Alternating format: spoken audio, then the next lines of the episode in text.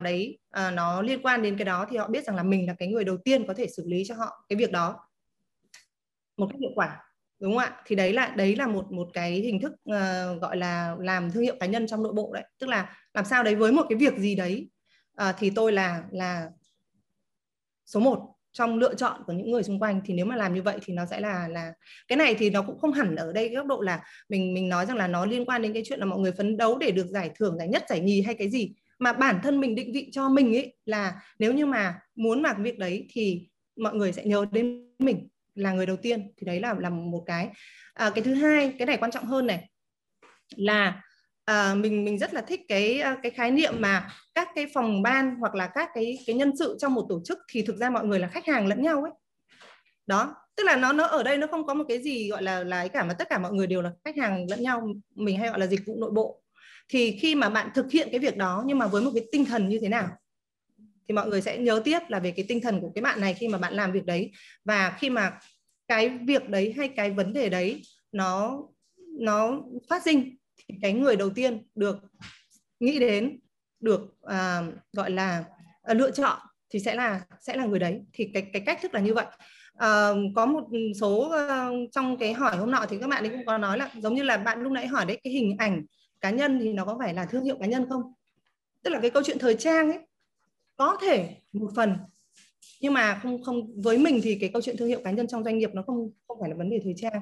Bởi vì rất là nhiều những cái doanh nghiệp là ờ, mình mặc đồng phục mà thì đâu có đâu có đúng không ạ? Nhưng mà có một cái điểm này nữa quan trọng này là có hai cái vấn đề như trên rồi. Một là cái vấn đề là số 1 về uh, năng lực ở một cái gì một cái việc gì đó nó rất là nổi bật. Cái thứ hai là cái, cái, cái cách mà bạn làm cái việc đó cái cam kết của bạn uh, khi mà bạn làm cái việc đó cái giá trị bạn trao ra khi mà bạn làm việc đấy trong trong cái nội bộ.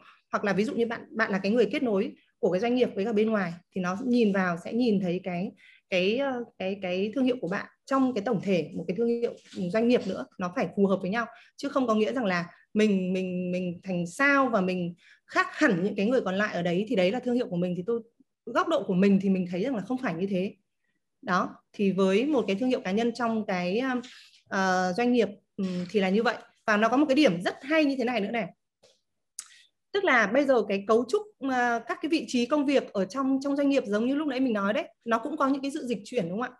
Thì khi mà có những cái mới và các bạn định vị được các bạn vào cái vị trí đấy thì rõ ràng là cái cơ hội để mà các bạn uh, có được những cái vị trí mới cái thu nhập mới cái thăng tiến mới ở trong câu chuyện của uh, doanh nghiệp là hoàn toàn có thể uh, khi mà bạn suy nghĩ về về cái vấn đề đấy.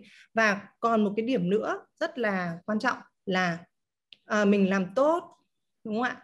Mình uh, mình gọi là cái phong cách của mình chuyên nghiệp uh, rồi nọ kia. Nhưng mà mình hoàn toàn tránh cái chuyện rằng là cái cái communication của mình cái truyền thông ra của mình ấy nó lại không nhất quán với cái chuyện đấy. Có nhiều người kiểu lại như là khẩu xà tâm phật đi làm thì rất tốt nhưng mà nói ra ngoài thì thế này thì kia giống như hôm qua bạn bạn bạn bạn bạn, bạn Hương có nói đấy.